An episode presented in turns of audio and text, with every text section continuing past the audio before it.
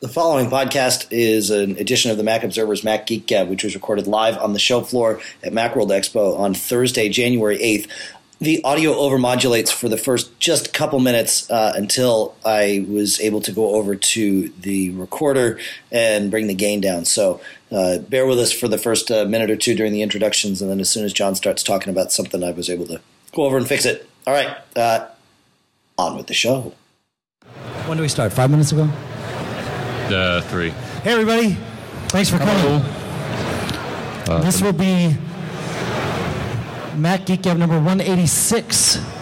For January 8th, 2000. Nine. Good. That's Thank right. you. For those of you, how many of you were here? I know I see some familiar faces. How many of you were here the, the other day? Okay, wow. So it's, uh, oh, yeah, yeah, okay. So it's not, uh, not the same, exactly the same crowd, which is good. Uh, though we are talking about different things. We are here live on the show floor for those of you listening at home in booth, uh, the Learning Center, which is booth 3236, which really won't matter if you're listening at home. But that's where we are anyway, for, uh, so the record may stand.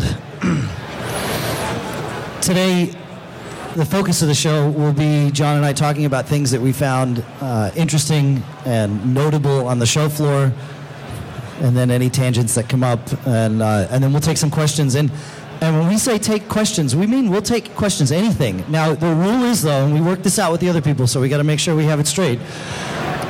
Any question is acceptable, so long as any answer is acceptable. Hmm. is that fair? Are we? Yeah, we can do that. Okay, Well, we guarantee to give an answer. It may not be the right answer. or even a relevant answer. Yeah. Okay. And plus, I'm going on about 90 minutes of sleep. Oh. Yeah. You didn't sleep. I thought Why you'd be can't I sleep? exhausted. I know. Did anybody? Was anybody at the party last night? He was going nuts. My gosh, I don't believe you were. Uh, I, I, I fell asleep at three, woke up at like four, four thirty, and nice to see you. Here I am. And I did a session. Was anybody at that session this morning at 11 a.m. over in uh, the West Hall? No, they're all still over there in the West Hall, aren't they? Okay, so it's a whole different vibe. The sessions are worthwhile, you know. Um, it, it, it's an excellent part of, of Macworld Expo, and it, it really, I know it, it costs a little bit extra, so uh, it may not fit into budgets or travel plans or, or any of that, but and I don't say this simply because I do them. Uh, there are sessions I go to as well. All this, all the presenters are excellent. So, uh, all right, there's my pitch. I don't get anything from them for saying that, but I'll say it anyway. All right, so John, what did you find on the show floor? All right, we're, we're going to dive right in. I'm going to give some things that I noted on the show floor. Some of these you'll see articles on MacObserver.com, of course, about these, and some uh, I may write articles. I'm trying to write them as quickly as possible. Um, the first thing that I saw, maybe it is one of the cooler things here. Uh, I believe they're over here in this hall, Microvision. Um, it's a projector from Microvision, uh, a small portable projector. I don't have the name of it off top, but it, but it's Microvision. You should stop by. But it's really about the size of an iPod. Um, and the cool thing about it is that it uses lasers. Um, so rather than using uh, lighting and optics, it uses lasers. The uh, the one side effect of this is that you don't need to focus it, which is really kind of bizarre when you see these guys show it. No focus required, no matter where you are, close, far. It just projects, and because it's using laser light versus other light, um, you're going to get some colors that you probably couldn't get from a uh, regular projector uh, or bulb-based or So, LED-based. so it just projects flat on a on any surface. Is that Yeah. basically it? So if I was on an airplane and I had Sure. my my iPhone with me, I could project it onto the seat back in front of me or something. Really? Yeah, I don't see why Really? not. Um, it has a lithium-ion rechargeable battery. It'll go about two hours, so you could probably get most movies. Sure. Uh, a lot of movies, but um, but it's pretty innovative. And the, again, they're using lasers, a new technology here. Because I've seen some other project portable projectors, and they really don't do that great. Like 3M makes one, and they don't do that great unless you're in like total darkness. So um, so I think this is nice. It'll take composite or uh, VGA input, and actually, it's I think it's a perfect companion for uh, for an iPod, which they are demonstrating it with. So. Oh, I gotta check that out. It's one of my picks. Check them out. Do you, you remember how much it is, John?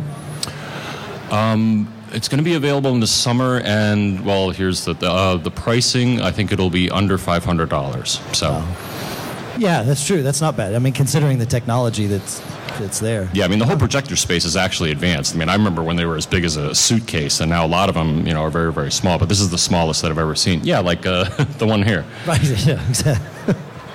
Okay, No worries about that thing walking off. okay. What do you got, Dave? Uh, okay, so I'll start with um, with one of my favorite things that I've seen here, and that is things. They are. It's a company called Cultured Code. They're over in the, the shanty town behind the Apple booth there. Task management is something that is uh, lacking on the Macintosh. Simple task management, and and what they have done with things. They just released it for both the Mac and the iPhone. Um, you input tasks into it. If you put them in on your phone, uh, it automatically syncs when both apps are open on Wi-Fi on the same network. So you put them in in either place. The best part about it is it has all these great organizational uh, abilities, and you can you can use um, scheduled. You can tell it. You can set a task and set not only a due date, but a date when the task starts. Right. So let's say you um, you know you want to go buy the new iLife, right? But and you definitely want to have it by uh, February 1st when you've got to start making your presentation for something at work. But you know it's not going to be in the Apple Store until Friday, so no sense putting it on the to-do list now. I'm just going to keep pushing it off day to day. So you put a start date and then uh, a due date. It's got tags, categories. Uh, all, all kinds of stuff, and, and you can filter by anything. But the best part about it for me is the app is fully functional and won't get in your way if you don't want to use any of that stuff. If you just want to pump tasks in and tick them off on a list, just like you were writing them on a piece of paper, but instead of paper, you're putting them on a computer so that it, you know, in theory, is more reliable. Uh, it works, and and and, it, and the, the UI the user interface is is flawless for for just putting tasks in and and doing it. So perfect perfect kind of thing for somebody like me. I don't want too much structure. I don't, I don't want an application to impose too much structure on me for this kind of thing because I, I want to work my own way. And, and this app really seems to do it. So I'm, I'm excited to start using it on, uh, on both the things. So it's uh, yeah, over there in Shantytown. Okay. I say that um, 49 bucks for the app, I think, and 10 bucks for the iPhone app. And you can use them independently. They, it, one does not require the other. Um, you know, if you're comfortable managing your tasks on a piece of paper, then maybe the iPhone app is enough for you, and and you don't need it on your Mac. So, yeah. Okay. Um, next, here's something neat that I saw. Um, I think this would be great for people that have a lot of old video on videotapes and stuff like that and want to convert it over um, to your computer. And, you know, you've seen that they have these devices that are dual VCR, uh, DVD burners and stuff. So, um, but this is from Blackmagic and it's called the Video Converter. And what it is, on one side, it's a USB. Um, within it is a DSP that does all the uh, conversion and all that. And on the other side are video inputs. You can either do composite, S video, or component video, which is the highest quality, so it's not HD. Um, but, you know, so, so you have those three sources. Um, and it comes with software that, it, and it does the encoding in real time. So that you know, obviously can't go faster than the, the thing plays back. But with these three pieces of uh, you know these three inputs, um, it'll at the end of the conversion boil it down into. Well, it also the software asks you the device you want to send it to, so it'll it'll scale it appropriately for an iPod, um, an Apple TV, or you know full resolution. Um, but I think it's neat. I believe it's 150, but it's a all-in-one video conversion solution. So if you got some old stuff on, you know, VCR tapes or something like that before they totally deteriorate, this would be a great thing to uh, help you move your stuff over to digital, digital format. Cool. That's awesome. All right, FileMaker, FileMaker 10. Yeah, FileMaker comes out with a new version every, you know, 16 months or whatever it is, and they had some new bells and whistles, and yeah, FileMaker 10 is a whole new world. Same, fi- it's not a whole new world, it's the same world. They have.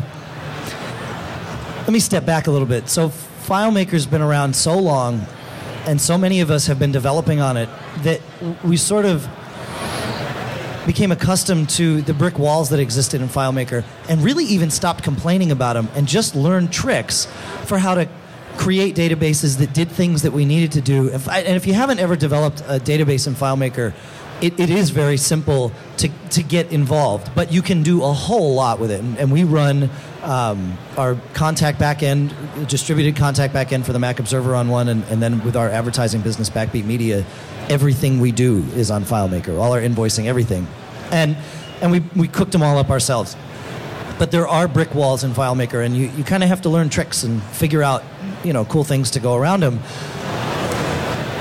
Because programmers or developers got used to doing this and stopped complaining to FileMaker, FileMaker really wasn't hyper aware of limitations in their in their development environment because nobody complained. They just sort of okay, well, it's you know two o'clock in the morning, and I got to figure out how to do this, so I'm just going to go ahead and do it. I you know I'm not going to wait for FileMaker to come out with a new version or whatever. It's got to be done. So they, they started paying a lot more attention to to to this through their support boards and that sort of thing, and they've added some great stuff. Uh, in into FileMaker 10 script triggers. So now when you go into a field, you can have it trigger a script to do anything. And previously, you kind of had to really find a back way around with weird validation scripts and that sort of thing. And uh, and then they changed the user interface. So instead of it being this weird thing where there's this left sidebar that didn't really ever fit, but made sense if you were used to FileMaker for 10 years, so you didn't care about it. They moved it up to the top. Really, what they did was they made all of us that have, have been developing in FileMaker for 10 years hate them because, because it's great now. And if only we were starting now. So they've created the barrier to entry for FileMaker was it was low to begin with, but the barrier to entry for creating advanced apps in FileMaker is now even lower. And, and it really is a, a cool piece of software. Don't be afraid of it if you're if you're thinking about databases. Um, you know, try out Bento if, if you want something very simple that's related to contacts or calendars or to dos and linked in with, with your Mac. But otherwise, Fi- FileMaker is awesome. It, it's really really easy to use. You just it's a gra- whole graphical thing. You're just dragging things around and putting them in place. So that's my Great. story. Okay, next. Uh, this is a product um, from Ecamm, uh, which they claim is the world's, and I believe them on this, it's the world's first Bluetooth webcam. And it's pretty straightforward. It's a webcam. You can use it with iChat, you can use it with Skype. Um, and it uses Bluetooth, so you need a, a recent machine that has what we call a Bluetooth 2.0 EDR enhanced data rate because Bluetooth, at least the early versions, is relatively slow. Um, it does 640 by 480 and audio. Um, but I think it's really neat. It was actually kind of fun to watch the demo because people would pick the thing up and start running away with it, and you would see on the screen they were streaming to, you know, all this random video and stuff like that. Um, but I would think a neat thing to do with this also, like I've, I've done this sometimes when I, I chat with friends with, with my MacBook, is I'll give them like a virtual tour of my house. Of course, the thing that terrifies me is that I'm going to trip and drop my Mac and destroy it. So in this case, instead of destroying an expensive Mac, you drop a $150 Bluetooth cam, and you're probably not going to destroy it. So uh, so that's pretty pretty innovative, I think. I think it'll go up to about uh, one to 300 feet, depending on the Bluetooth adapter. If you use the built-in one in the Mac, I think you get maybe 100 feet. If you use um, a third-party Bluetooth adapter, you can get up to 300 feet. But I think it's uh, it's really neat. Cool. Security cameras, baby monitors, that sort of thing. Sure, sure. Right. But just then, yeah, it has a little tripod, standard tripod stand, so you can pretty pretty much put it anywhere you want. And it's battery powered. You said. Yes, yeah. So it has a rechargeable battery. I, I forget the battery life. Can you yeah. pl- can you plug it in? Do you know? Well, I think if you plug it in, then yeah, you don't have to worry about. It. the, uh, Okay. Yeah. Okay. Cool. I got to pick something next, huh? Yeah. Yeah, or I can do another one. No, I, I, I'll go. That's fine. We'll have you do two in a row in a minute. Um, if they had a bed back here, I'd take a little snooze. No. um, how many people here have iPhones? I know it's the Mac Geek Gab, but yeah, okay. Uh, you're all using Google Mobile for iPhone, right? Yeah. Okay. It, it that thing blew me away the first time I used it. I was I, da- I was in Austin.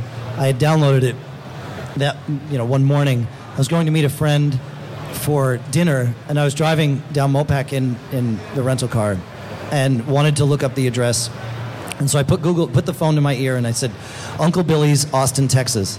And by the time I had the phone in front of me, it had the phone number which I could click and dial, a map, and the address right there. And I've you know I've probably used it a hundred times since then. It's gotten it wrong maybe five, and I've searched for some things that are non-standard words. I, I don't know how it's doing it. My guess is what they're doing is it's taking what it thinks you said and cross-referencing that, just like it does when you type something in, and it, if there's a typo, it, it says, "Did you think you meant this?" and it just assumes that's what you thought you meant and puts that up as as the guess. I, I'm- don't know that, but it, it it's got to be. It's one of the coolest things I've ever used. It, it really takes advantage, I, and I think Google's actually breaking some rules with it. I don't think they're. I think they've got access to some APIs that not everybody else does. But uh, but you know, hey, that's it's all all's fair in love And iPhone development. Now, reportedly, and you know And these guys free. are well, So- uh, but these Free, guys are smart zero- because zero. Well, I think what they're doing in this case though is that they're offering it for free. But what they're doing is trying to fine tune their speech recognition engine because, as far as I know, what it does, it's beaming your audio to their server, tries to figure out what you're saying, and then come back comes back to you. Right. But the other thing I heard about is that apparently there was some controversy because reportedly they're using non-standard So that's what I was saying. APIs. Right. Yeah. Right. Yeah. Clear, clearly, well, the guess is that Apple gave them some, you know, access. But you know, okay. Hmm. Yeah. So what? Apple Apple uses non-standard APIs for their apps. They can. Yeah. There's no rules. might might Okay. upset some other iPhone developers, but that, that doesn't seem to bother them. What's Hmm. that? It it the proximity thing. Right. Right. Right. Right. Thanks. Well, and they said that uh, you know they they also said, well, it's really using the accelerometer and it tells when it stops, but it doesn't. It's it's definitely using proximity because I, I took it in the air and I did this as though I'd put it up to my head and it didn't beep. So Okay. Um, I'm going to do two here because it's from the same company, but I Oh, can go through yeah, them no, quickly. that's good. Yeah, yeah. All right. So Verbatim, which a lot of you guys know, make uh, you know storage products and discs, and uh, I remember using their floppy disks. Anybody remember five and a quarter floppies? All right. eight, Elephant. eight inch floppies. Oh boy. Okay. And I don't know what came before that. All right. Um, so they have two things that are neat. tapes. Yeah. Tape. Okay. Oh, pit. Yes. Yeah. Oh, and I remember. Yes, I, I've told a pe- few people. The, the first computer that I used was a PDP 11 series when I was in middle school, and they did have a teletype with a paper tape reader. And oh, it was terrible. Um, well, no, the cool thing, someone actually geeked out even then, and they figured out not only how to read from the paper tape, which I think it, you know was a thin tape and it had maybe seven holes, but someone figured out how to program it so we could make little banners, so you could punch in things, and, they- and they were taped across the place. And uh, yeah, those were the good old days. All right, so But, two it, things. it took 45 minutes to load BASIC, right? Yes, yeah. The, from what I recall, yeah. So a little tangent here, but um, from what I recall, yeah, you loaded BASIC off a paper tape, and it took a real long time. And these machines were rather sensitive to static, so if you zapped the machine, it would forget BASIC. And then I was one of the uh, you know little geeks in middle school that were in, you know always hung out in the computer room, and there, there were a few others of us. And one day they got this magical thing called an Apple II and they brought us in the room and they switched it on and basic was there.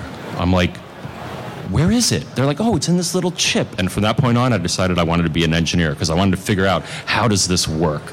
It was just so cool. It was a quantum leap. I mean going going to uh, you know a little chip with uh, basic and rom. I think it was a microsoft basic even back then. All right, so back on track here. Verbatim has two products. One is um, they call their speaker keyboard, and this is kind of an interesting keyboard. I haven't uh, seen anything quite like it. So it's a regular external keyboard. Uh, the things that it has, though, as the name implies, is that it has speakers in it, so you can listen to your music or whatever through it. Uh, it has a little bass boost button if you want to boost the bass. It also has um, controls for iTunes, so if you want to do play, pause, forward, and back, you can do that. But then what I thought was really interesting is just like on some of the MacBooks, it's backlit. So if you're into typing in the dark, you can now type in the dark and listen to your music. So that's a neat product. I don't recall the pricing off the top of my head.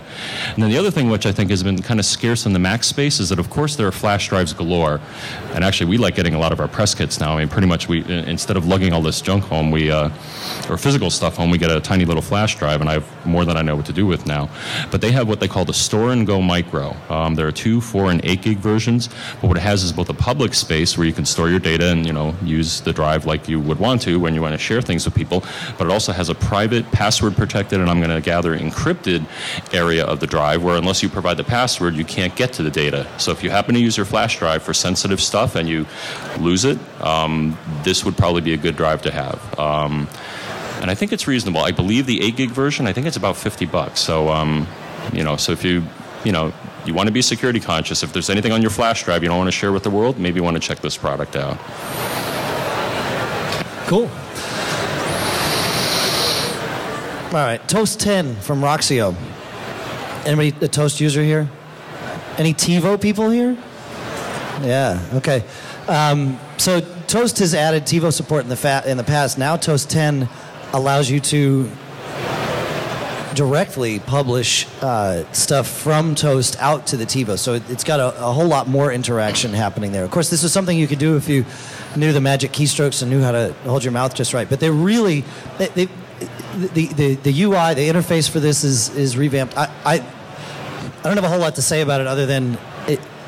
I use Toast regularly, and in, and Toast 10 now it, it, it so much easier and uh, uh, it's so much better to use. So uh, that's that's all I got to say. But go check it out. Excellent. It's good. Okay. Oh, my writing is sloppy here. I, I hope I get the name right here. Okay, Model Baker from Widget Press. Now, I'd like to ask, how many people, does anybody here do iPhone development? Okay. Yes, it sounds like you, you've done some of the APIs. Now, I don't know about you, but I've, you know, I, I do C, I do VB, things like that. I, I would say that Xcode and Interface Builder and all that is probably not the best, not the most pleasant environment that I've worked with. I find that there's a lot of things that you got to kind of handcraft or know the you know the secret handshake uh, in the code if you don't want it to violently crash. Um, what these guys have is something that I think is kind of innovative. So at first I thought this was another tool because right now I think Xcode is pretty much your only only option for developing I- iPhone apps. Um, these guys have a platform where they can build, which is ba- basically they, it lets you build a web application which you access with a browser. But if you're accessing it with the iPhone, you cannot it, it, it, will be loading it in the browser but it looks exactly like an iphone application. It follows all the conventions all the it, you couldn't tell the difference. And i couldn't either until i asked the guy i'm like no that's an iphone app. He's like no it's a browser loading in safari that's offering an app. Now you can't do everything that you can through xcode but if you want to do any sort of database driven um, you know web service type applications um, widget press stop by their booth. They're by the apple booth in the developer pavilion but, but the other thing is that you don't have to go through the, the hassle of registering as a developer with, um, with Apple because I'm actually still trying to go through that for, uh, for my day job, and it's, uh, sometimes they take their sweet time in approving you. Um, now, the only downside is that I guess, yeah, your app will not appear in the App Store. It's just going to be a, a web URL, but if you want to deploy an application to people through either a web browser or through an iPhone using the browser, then this looks like a nice product, and, and I don't think it's too expensive. Um, I don't have the pricing here. But um, but check it out if you want to dive in and offer things that people want to use on their iPhone. So I am a hack Photoshop user. I, I, I, I, am not good with the with the software. I have to use it sometimes, and more often than not, when I have to use it, what it what I need to do is I need to take a picture of someone and mask out the background and then lay it on something else, uh, you know, on some other background or maybe just a white background or something like that. And this is one of the hardest things in the world to do in Photoshop because, you know, take somebody like John, right? He's got all this cool hair happening on the top of his head. Well, you know, that against this background, that sucks to mask out, right? Because you're going around, you're zooming in and you're moving the mouse. And I don't have a, a you know, a stylist because I'm not a Photoshop guy. You know, I don't, I'm not an art guy on the Mac. I, I you know, I play the drums, I bang things. Uh, I'm not very good with the fine tuning. So, uh, I always hate that. Well, over in the South Hall, Fluid Mask 3, it's a Photoshop filter, and it's built to do exactly this to the point where you, you just you know you pull in the picture so i pull in john and this, this crazy background and then i'd, I'd kind of draw just eh, very broad strokes just around his head to sort of say this is the area that i, I want to focus on and ignore everything outside of it. Okay great. And then it does what it thinks it needs to do and then you fine tune a little bit. But again you know like you know just pounding out broad strokes nothing you know it's no big deal. And and then it the, and these guys must be like math geniuses to have figured this stuff out. And it doesn't take very long. It goes through and it will preserve transparency in, in like wisps of hair that are out there you know where where it's it, it it's not solid hair. It is solid hair but the light's sort of shining through and the background shining through. Doesn't matter. This thing will deal with it all and leave you with this you know this this head the floating head right out there awesome stuff I, like I said, I don't get really gaga about Photoshop things much because I don't use it, but that's why I got gaga about this thing. And I don't remember how much it costs, uh, so I apologize for that. But they are in the South Hall. Um, on the right side, second row in from the right, about uh, uh, a third of the way toward the back. So, what? Oh, is that good? Is that okay? All right. Okay. Ah, Fluid Mask 3. Yep, go watch the demo. Um, they do much better than I do because I, I can wave my hands around. They've actually got the software and they can show you how it works and all that stuff. So it's, it's even cooler than what I'm doing here. So cool. I, I understand if you're just going to go leave now. So I would. It's it's it, the software is that cool. So Okay, you may want to try the magnetic lasso in Photoshop. oh yeah, I've tried. I don't know that. if you see my mad Photoshop skills on my Twitter icon. Is that I've been able to put different hats on the apple that I'm holding, Uh-huh. Yeah, it doesn't do. Per, it does a pretty good job, but Yeah. no, this sounds like this goes beyond that. Way beyond. Yeah, yeah, but it is cool, and and your Twitter logo is cool. Thank you. all right, what do we got here next? Um, all right, this is pretty cool. Um, I think this is in the Dr. Dr. Bot area, and definitely go by Dr. Bot. I mean, they, they represent a lot of really, really cool vendors, uh, and a lot of these products here are from that, that area. Yeah, they have their Um, own. It's it's like Shantytown, but it's like like upscale Shantytown. They've got like a Yeah, little path yeah. that you walk through. And, Yes. And but you know, I, and I said this the other day. I'll say it again. Those little, it's those little developers that have those diamonds in the rough sometimes. You know, and, and I know you're going to tell us about one of them here. Mm-hmm. It it well worth your time to just sort of snake through there and you know just kind of scope it out. Some of the stuff's going to be junk, and some of it's going to be good, but maybe irrelevant to you. But there'll be those those little things where you say, "Oh yeah, that's what I've been looking for my whole life.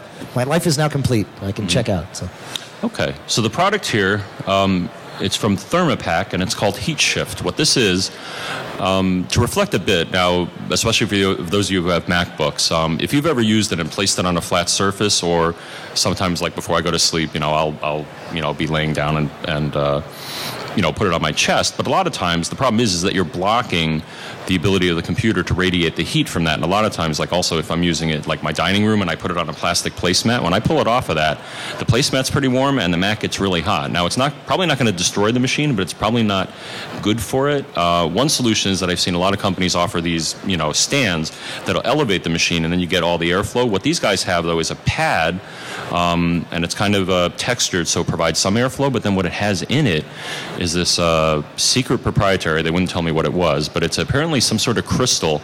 And as it starts heating up and then start, starts liquefying, so what it does is it's a surface that you can put your Mac on, but it actually helps uh, dissipate the heat. And they claim that it'll it'll knock about 10 degrees off of the temperature of the uh, the machine. So um, so yeah, again, it can't hurt to help get the heat off of your Mac because uh, I guess there is a potential if you if you don't if you block it uh, that it could overheat and uh, and it wouldn't be happy. Well, the good news is when it does overheat, it just shuts off typically. Yeah, there's thermal. Uh, yeah, and uh, what is the one I use? Thermograph, I think it is. Thermograph 10. There's a utility that you can use that'll actually show you the temperature, all, all the temperature sensors in your Mac, and a lot of them have. I mean, there are like I think six or eight of them in a lot of Macs. There's one for the hard drive, the processor core A, processor core B, uh, things like that. So you can you can actually watch that yourself. And I'm you know I'm going to get one of these in the goodie bag that they're they're sending me, and I'm going to see if it does knock some uh, temperature off there. So I would imagine it, it, it would certainly help extend the lifespan of your machine or just prevent catastrophe. John's going to do one more. I Or do am. you- do you have two more? How many more do you have? Uh, I got three more. All right. So uh, he's going to do three more. I'm going to do one more, and then it's going to be question time. So uh, you know, get your thinking caps on, and, and we mean it. Anything you know, if it's a question you would have called into the show or or anything like that, we're happy to uh, help. We had we had fun with it the other day, so uh, we'll, we'll try it again here and see how it goes. So Okay. We, ha- we had fun, yes. right. All right. All right. Orbicule Undercover. I don't know if you've heard of this. They've added a new feature. What this is is software that you install on your Mac, um, and it will basically help out in the event that your Mac is stolen. And it'll do a number of things. So what they've added now, so so what happens is that you install the software, you get a code, uh, and if your machine is stolen, you will call the company, and they will start helping, and also you know probably call the police. They will start helping you track down the machine. Now the feature that they've added uh, in the new version three, which is going to be available later this month, is the ability to use Skyhook Wireless. And uh, some of you may be familiar with them. Skyhook is a service that the early iPhones use, the uh, Eye-Fi Explore card uses, and it uses Wi-Fi base stations and cellular towers to help. Uh, so it's kind of like GPS, but it doesn't use GPS. It uses different radio technologies. Um, and you know sometimes it doesn't work uh, exactly but it's better than nothing. So what they've done is added this ability. So what happens is once the machine's been reported stolen these guys can activate this feature. And then if it gets near any access point that skyhook knows about it'll give the latitude and longitude of where the machine is. That's a good piece of information. The other things it'll do is that on occasion it will uh, take a screen snapshot of the machine. So if the person's using the machine and they're emailing or chatting or something like that you're probably going to figure out who they are um, another thing it does is every once in a while it'll take a snapshot with the iSight camera, so you're going to get a mugshot of the person that stole your machine. I think it's really neat software. Um, I believe it's only forty-nine dollars, so it sounds like a good deal. And then some of the other things it'll do. So if these things fail, then what happens is they invoke what they're calling uh, Mode B. and uh, what mode B will do, or plan B, they call it. What happens is that they'll send a signal to the machine, and what will happen is the brightness of the screen will decrease over the course of 30 minutes until it goes totally black. Why would you do that, of course? Because then the person's going to think it's broken and they're going to bring it to a repair shop. Once they bring it to the repair shop and it gets on the network, it's going to phone home using the prior technologies. And then I think what happens is that um, once that mode is invoked and the machine is turned on again, it'll paste a big message on the screen saying, I've stolen, please call the company here, and um, because this machine is stolen. And the, the thing that I got a kick out of is that reportedly, uh, I didn't listen to a demo, but it'll also scream out this message using audio messages saying, I'm stolen. So, so you know, um, it's uh, Orbicule is the company, and it's called Undercover, and the new version is three, and that'll be coming out uh, on the 20th. Uh, so it sounds really neat. Um, and you know, Macs are certainly attractive targets to uh, to steal. So for 50 bucks, I think it's a, a great piece of insurance. Um, they've, they've, got a, a, a, story on their website where they, they actually show pictures that it, that you know a stolen machine took and sent and phoned home with and, and all that good stuff. It was, it's actually mm. pretty cool. So I think it's what orbicule.com. I think. Yeah. Yeah, and actually, we just posted an article about it, so you can you can go to macobserver.com and get get the details. But I pretty much covered it. Um, all right, another thing here from Blue. Um, I saw this very quickly, but it looks kind of neat. If you have a, I don't believe it works with latest iPhone or iPod, but with prior ones. But um, Blue, as, as you may know, makes a lot of really quality microphones, and this is called the Blue Mikey Portable Recorder. What it is, is, as the name implies, it's a portable recorder and playback for your iPod. So if you'd like to record audio notes with your iPod, this will let you do it. It has three different gain settings from, uh, well, has three different gain settings depending on if you're talking close or trying to record a room full of people. Uh, and it'll also let you uh, listen, so it also acts as a speaker. Um, they're kind of tiny. Um, but if you're into audio notes, this is a product that'll let you do that. Yeah. Okay. Okay. Any more? Yeah. Well, you, you oh. have one more, but I'll, I'll do one. Well, that's my last one. one. Oh, that's the last one. That, that's that one. Yeah. Okay. All right. Well, I'll, I'll, do this. Have you guys ever used um, Slingbox? Do you know what it is? Yeah. So okay. So I'm well, getting tell, some tell, yes I, and no. I yeah. I don't know what it is. Tell okay. Um, the idea is you have your, your TV set up at home and you probably got a DVR and uh, recording shows for you and maybe a DVD player and, and then you got your, your cable signal coming in. And then you go travel somewhere and obviously we all travel at least to some extent or we wouldn't be here. And you're staying in a hotel and you know it's nighttime and there's nothing else to do. And you go to turn on the tv and in the hotel they get like weird why is it that hotels get weird channels? I mean it's like hotels get channels that seem like like 20 years ago cable. What, i mean we have thousands of channels in our homes and hotels have like six. Why is that? But anyway what's that? They don't i guess they don't want to pay for it. But uh, even if i pay like nothing at home they'll send me you know 40 channels or something. In a hotel you can't get it. It's weird. But anyway uh, so the Slingbox, what it does is it attaches to your setup, and really you kind of plug it in like it's a television.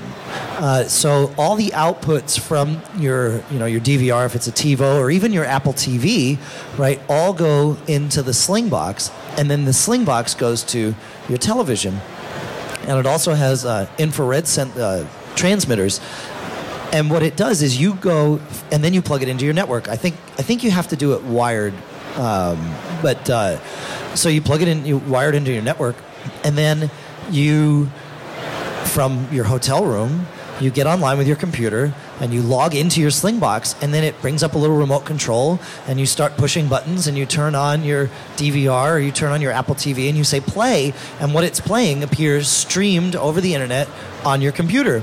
Well, now they have two things. Now they've got it in HD, assuming you have the bandwidth to stream HD, and it works really well. I've done this before. I don't have one, but a friend of mine does, and uh, and I've, I've done it before. In fact, I used it here at MacWorld last year. If anybody listened to that crazy long raving podcast we did about uh, me trying to watch that Patriots game here, mm-hmm. and I mm-hmm. finally watched it on a friend's uh, Slingbox back at home. But now they've got a client for the iPhone, so do the same thing with your iPhone. Get the remote going, and then just sit there and watch. So it it's pretty cool, and uh, I, it, it's one of those things. Like we don't have one. I keep thinking, gosh, you know, I don't travel a whole lot, but sure would be cool. The only the only drawback, of course, to the Slingbox is it is actually controlling your home entertainment center. So if there's someone at your house and they turn on the television, you might have like remote wars going and, and that sort of thing. So you need to coordinate that with your uh, with uh, the people back at home. But that's uh, you know, but it could be nice. You could uh, watch a, a show with your spouse, right? You're here, they're there, and you know, whatever, right? It's like a nice little moment together. What's that? Apple has approved it. Yeah. Oh yeah. Yeah. Yeah. Sling for the iPhone. Yeah. Yeah. Okay. Great. And then the last thing I have on my list here, um, Matias, M-A-T-I-A-S, Matthias. Thank you. I think so. Okay, that, that sounds reasonable. Um, they've introduced something new. So they, they've made for a while a folding keyboard, which uh, basically folds in half. You know, it's nice and portable if you need to bring a keyboard on the road. What they've introduced at the show here is a version that does Bluetooth. So if you uh, happen to need a wireless Bluetooth keyboard and you don't want to lug around a full size one, but it expands to a full size one. And I tried typing on it and it is full size. I, was able to type at full speed. So, um, so if you want it, like if you have a mini or something like that, and you want to have a, or, or even your, I don't know why you'd want another keyboard for your MacBook Pro, but Some people um, don't like the keyboards in the new MacBook Pros. No, No. Okay, well, this this has a nice feel, so you know, check it out. But but so Bluetooth is a new feature with their uh, portable keyboards now. All right, so it's question time. So while you're all walking up to the mic, there is one thing I want to tell all the uh, listeners at home, assuming this is getting recorded. Uh, Michael Johnston has not been converting the last uh, several episodes of the podcast to AAC. Brent Cameron, uh, who on Twitter is Truck Lover, has been, and he's been doing a great job. But apparently, there's still a bug in the iPhone, nah, iPod 3G series that if it has an AA, a mono AAC file that is um, not a consistent bit rate, so a variable bit rate, as soon as you start playing the show, it will crash. And so the last three podcasts, you, you got one? Can you confirm that it did this? Okay, all right. Well, Sorry he has that. he has now reconverted them with a uh, static bit rate, and they're all uploaded. So you can go re-download the AACs for the last three shows, and, and hopefully those will work. Let us know. Find Brent uh, uh, Truck Lover on Twitter if uh, if you need help, and he can he can help you too because we're sort of running around, and I might not get your email right away. So, all right, you've got a question. That mic should be live. Hello, it's live. Yeah. All right, say Hi, your my, name. na- my name's Mike. Hi, Mike. And uh, I've got two questions. The first one's simple. Have they made the scripting in FileMaker 10 any more straightforward? Because I've always found it to be just completely opaque. I'm going to guess. I mean, that's sort of a judgment call. They've made some changes to it, but no, it, it's still FileMaker scripting. So, Okay. uh, yeah, yeah, it is what it is. Okay, a Yeah. real question now. Uh, I have a MacBook Air, and I have never been able to get it to network on a reliable basis with anything. I go to Starbucks. I go to various Starbucks. One of them, a lot of times it'll be, you know, you hook up to the router, you try to, and it'll say it needs a web password. Well, it doesn't need a password because I can do even get it on my iPhone. And then I go to the other Starbucks, it doesn't do that. Uh, and then I haven't been able to get it to use that little adapter for Ethernet, the USB to Ethernet adapter. I've tried three of them. It always says it's not connected. Uh, is there something I can trash or reset or something to see, It's- other than just nuke and pave, which is what Apple suggested I do? I, I would, I would, I would bet that Nuke and Pave would solve this problem, and I don't think it's hardware because it's happening with two different network devices. So either you've got a really weird fry on your motherboard, right, or or it's it's software. But yeah, no, I would think what I would do is I go into the, the uh, system preferences into network Yeah. and delete everything you see there. And then if it doesn't automatically re-add Ethernet and airport and all that, just manually re-add them in.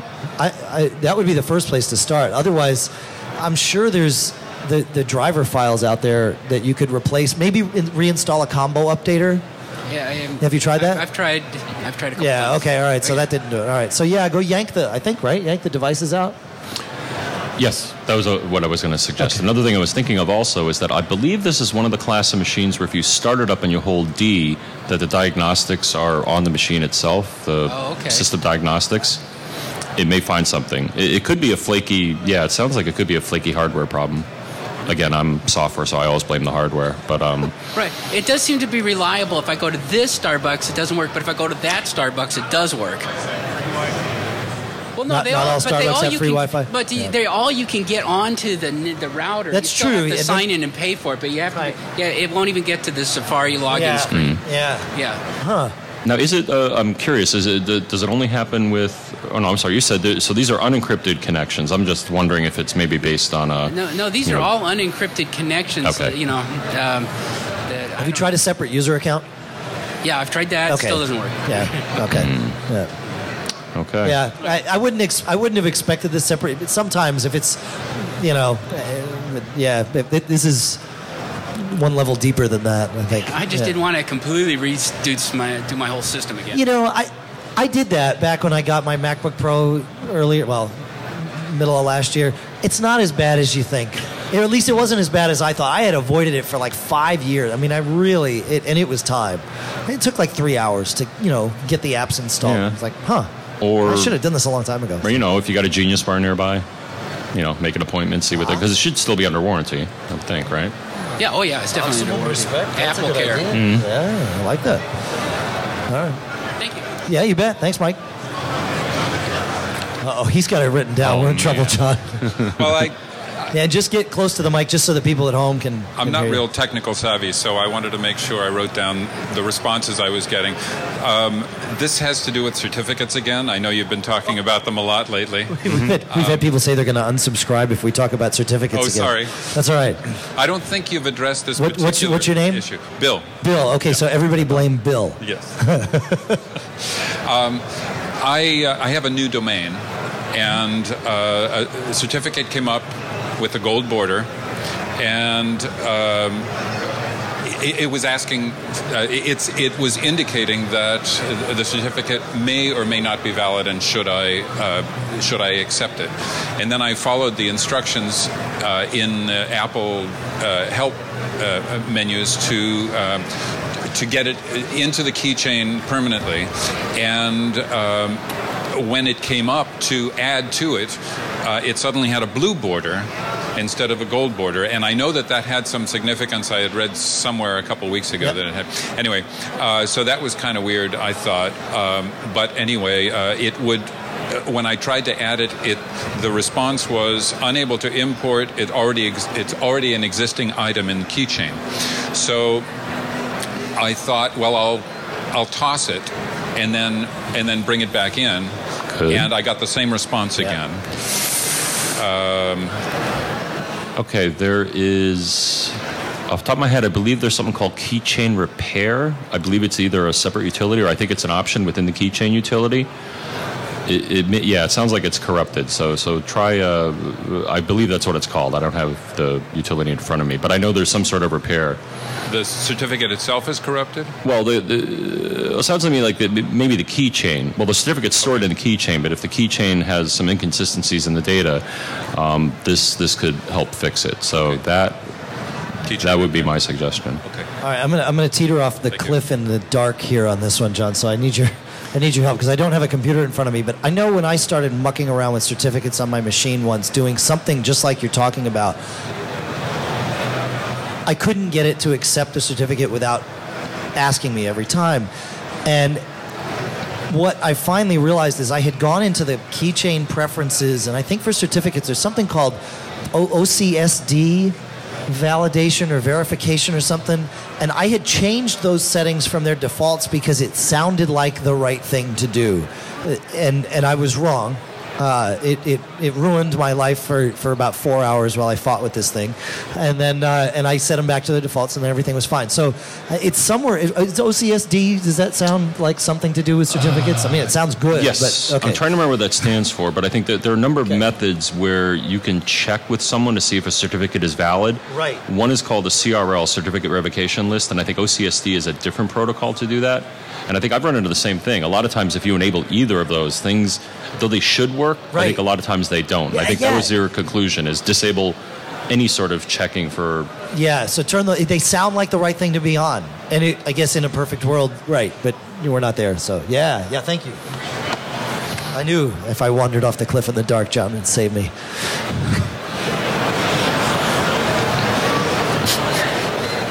Sir. Sorry, I, the ears just cracked me. Up. yeah, it's a birth defect. Sorry. Just for the listeners at home, well, you had to be here. The man has pink bunny ears on his head. Okay. Oh, come on. We could have left that out. Uh, it would have been funny. well, The birth defect is believing I can win stuff by wearing pink bunny ears. It's not the problem. That, see, that's funny. Uh, my name is Mark. Um, I have one of the uh, the uh, earliest MacBook Pro Intels. Um, actually, got it shortly after the announcement uh, several years ago here. Um, I've got Boot Camp installed on it. Occasionally, have to go over to the Windows side, so I reboot, no problem. Ew.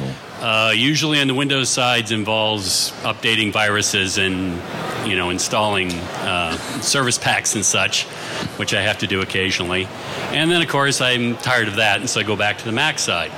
So I re- reboot normally, um, and it's defaulted to boot in the Mac, so it starts up on the Mac side, and I get this bizarre color display, um, kind of grays and greens, and like the the the setting or the bit setting's been set differently on the computer. And I go into the display uh, preferences. It says the bit settings are set correctly. And so I go, well, maybe it's something about switching back and forth between Mac and Windows. Go back and reboot on the Windows side. Now, Windows is displaying this bizarre color thing. Changing the display settings in Windows does nothing. It says it's set correctly. So How, how do you get it back? um, sometimes Or I is- just or is that the question? Well, no. Sometimes I, I just boot back and forth. Um, and uh, Shake it real hard? Well, Wash it with hot soapy water? well, when it first happened, I thought the display was you Yeah. know shot.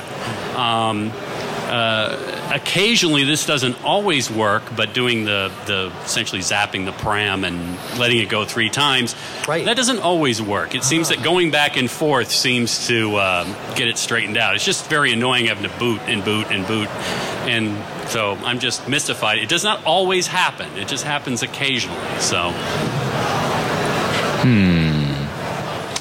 If you But it, but it doesn't happen unless you have switched, right? that's So right. If I normally stay in the Mac side and reboot, no if you never went to Windows, it wouldn't. That's it wouldn't right. happen. It's just switching to the Windows side. Okay. I'm, I'm about ready just to pull the plug on Boot Camp and go to Parallel so I don't have to do the yeah. reboot. So Because if it was happening anytime, then we'd start to blame hardware. But if it's only going back and forth, eh, it's harder to blame hardware, Mr. Software Engineer. Yeah, that Uh. that was my suspicion. Well, one thing I was going to uh, ask you or suggest is if you if you boot off of something other than the hard drive, like either a DVD or an external hard drive, that could help isolate it down to it could be a flaky graphic chipset. I don't I don't know. Yeah, I mean, it still could be because it, it's possible that the Mac is is sending at um, a certain refresh rate, right? You know, you see that in there, 75 hertz or 60 hertz or whatever it is. So if it's sending it, say, 75 hertz, and the Windows side is set to 60, I know it's an LCD display, and really the display shouldn't care, but it, the color scheme kind of reminds me of the old Windows Safe yeah. boot mode where the Right, colors right. are all screwed up when you start up in it. But Oh, interesting. both sides seem to say from the operating system that it is set the way I set And, it. and if you set it to something else and then go back, it, doesn't matter. It, it does its usual thing of flashing the screen. Sure. but it's just showing the same old thing. Mm-hmm. Um, toss the display pre- preferences file. yeah. Start start fresh with that. Maybe. it only happens coming from Windows to the Mac is what would start it. Yeah, that's right. Hmm. It doesn't happen going from Mac to Windows. So I don't know if the Okay, Windows so it could does be it could be software, and so it comes up and looks okay, and then during boot up is when this happens. absolutely. Oh yeah, okay, so so that that that almost that could be software. I could see that um, a combo updater. Okay. Um, yeah, you already zapped the PRAM. Yeah, it, it, it only Uh, oh, happens and run har- run, occasionally, so hardware it's not diagnostics. enough to throw the Yes. machine away yet. But I do believe they stress the uh, the video hardware. Yeah, so you you got it on probably your your install uh, CDs or DVDs. I, I think yes. That's yeah, right. if you That's hold right. down D, I think while you're booting that, that it'll start that, and that that I think goes through a lot of different funky patterns, and it may identify a problem. Yeah, because if that triggers it into it, then you'll know it is hardware and it's some, you know, path with right. Because because if you do the video test, it's going to go through a jillion different modes, Hmm. and so if that kicks it over, then you know it's not software because you're running it from diagnostics. Well, next time when it randomly happens, I'll try those things. Okay. Yeah, And, yeah, there you Thanks. go. and the other thing is, you, you know, it may be just about time for a new Mac. Next year. I don't know if I get the, Says seven, Mr. the, the Apple new 17 shareholder. yep. All right. Yeah. Any other questions, or are we? Uh, I think we got time for yeah, one more maybe. Oh, here he comes! Here he comes! Hey, Ranger Lefty from the Black Rock Rangers again. Anyway, a real simple question. Um, in 25 words or less, what do you think is the future of Macworld Expo without Steve and without Apple? twenty-five words or less. John, Oh, I didn't get any, get any Steve time. The, the, this this show? No, I've never gotten Steve time. Um, personally, I I haven't even visited the Apple booth. I'll be honest. Uh, everything that I found is interesting and cool. If you'll notice, nothing on the list here was from Apple. Um, I personally don't believe that the lack of Apple would uh, would make the show any less enjoyable. I mean, I meet the you know hang out with the same people every year, have a great time, find new innovative. Uh, products, uh, go to some great parties, uh, things like that. I don't see Apple's presence or lack of presence as influencing that at all. Unfortunately, um, it's almost turning into a self-fulfilling prophecy is that we did have i think two major vendors shame on them adobe and belkin bow out at the last minute uh, what i'm afraid of is that if too many people bow out it's going to snowball and then everybody's going to bow out Yeah, and uh, so, so- i'm hoping the vendors will will uh, now i know trade shows are hard to justify as, uh, from an roi standpoint it, it's it may not be the most effective way to spend your money in order to gain customers and, and make money, um, especially in these trying economic times. I Um, think you've used your twenty-five words. yeah, that could have been a few more. I'm sorry, but but I had to get the thought out. Yeah, so, no, no, no. No, so, uh, what do you think? Well, I'm gonna. Even though he borrowed my 25, I'm gonna. Uh, I, all I'll say is, he's right. There's no reason it can't work without Apple, but we all have to remind everyone else of that, especially the vendors and all the other attendees, because let- let's face it, it's chicken and the egg. Vendors aren't going to come if they don't think attendees are going to be here. And attendees aren't going to come if they don't think the vendors are going to be here. So, you know, next year, IDG and any of us that want to help them need to uh, really sell that. That yeah, we're coming, and it doesn't matter to us that Apple's not here. So there you go. Uh, yeah, the other Steve's The here, good right. Steve. The good Steve. yeah. Well, no, the other Steve's good too. Any uh, any any last question? Or are we? Uh, I, I think they're going to kick us out of here anyway. But uh, we, can, we can muscle a Oh, somebody bit. reminded me today on Twitter. H- How do you get in touch with us? Oh, oh. Um, now, We're one way, not reading from a course. script. So, of course, one way is to call us at 206 666 Geek, which is, Four three three five. I think you can email us. Feedback at macgeekgab.com, and you can Skype us to. Uh, Matt That's right. How'd you guess that? and we always like. iTunes comments. There you go. And um, yeah, give us one or two more because we, we really want to trounce Christianson. I, I went to a bird of feather session yesterday, and, and the thing is, somebody brought this. I, I was like a half an hour late. I wasn't sure if it was over. As soon as I walked in, I think it was Allison. Thank you, Allison. Um, mentioned this. A- Adam was not aware of this. So as soon as I walked in the room, he saw me and he went, "You!" And everybody turned around and looked at me, and I was like, "So, what did I do?" So. I got to get back at him. So That's uh, great. No, but listen to Adam too. Adam, Adam does a fine podcast. Yeah. So uh, thanks. I think our shows complement each other nicely, actually. Mm-hmm. Yeah. So, all right. Thanks, everybody. Don't get caught.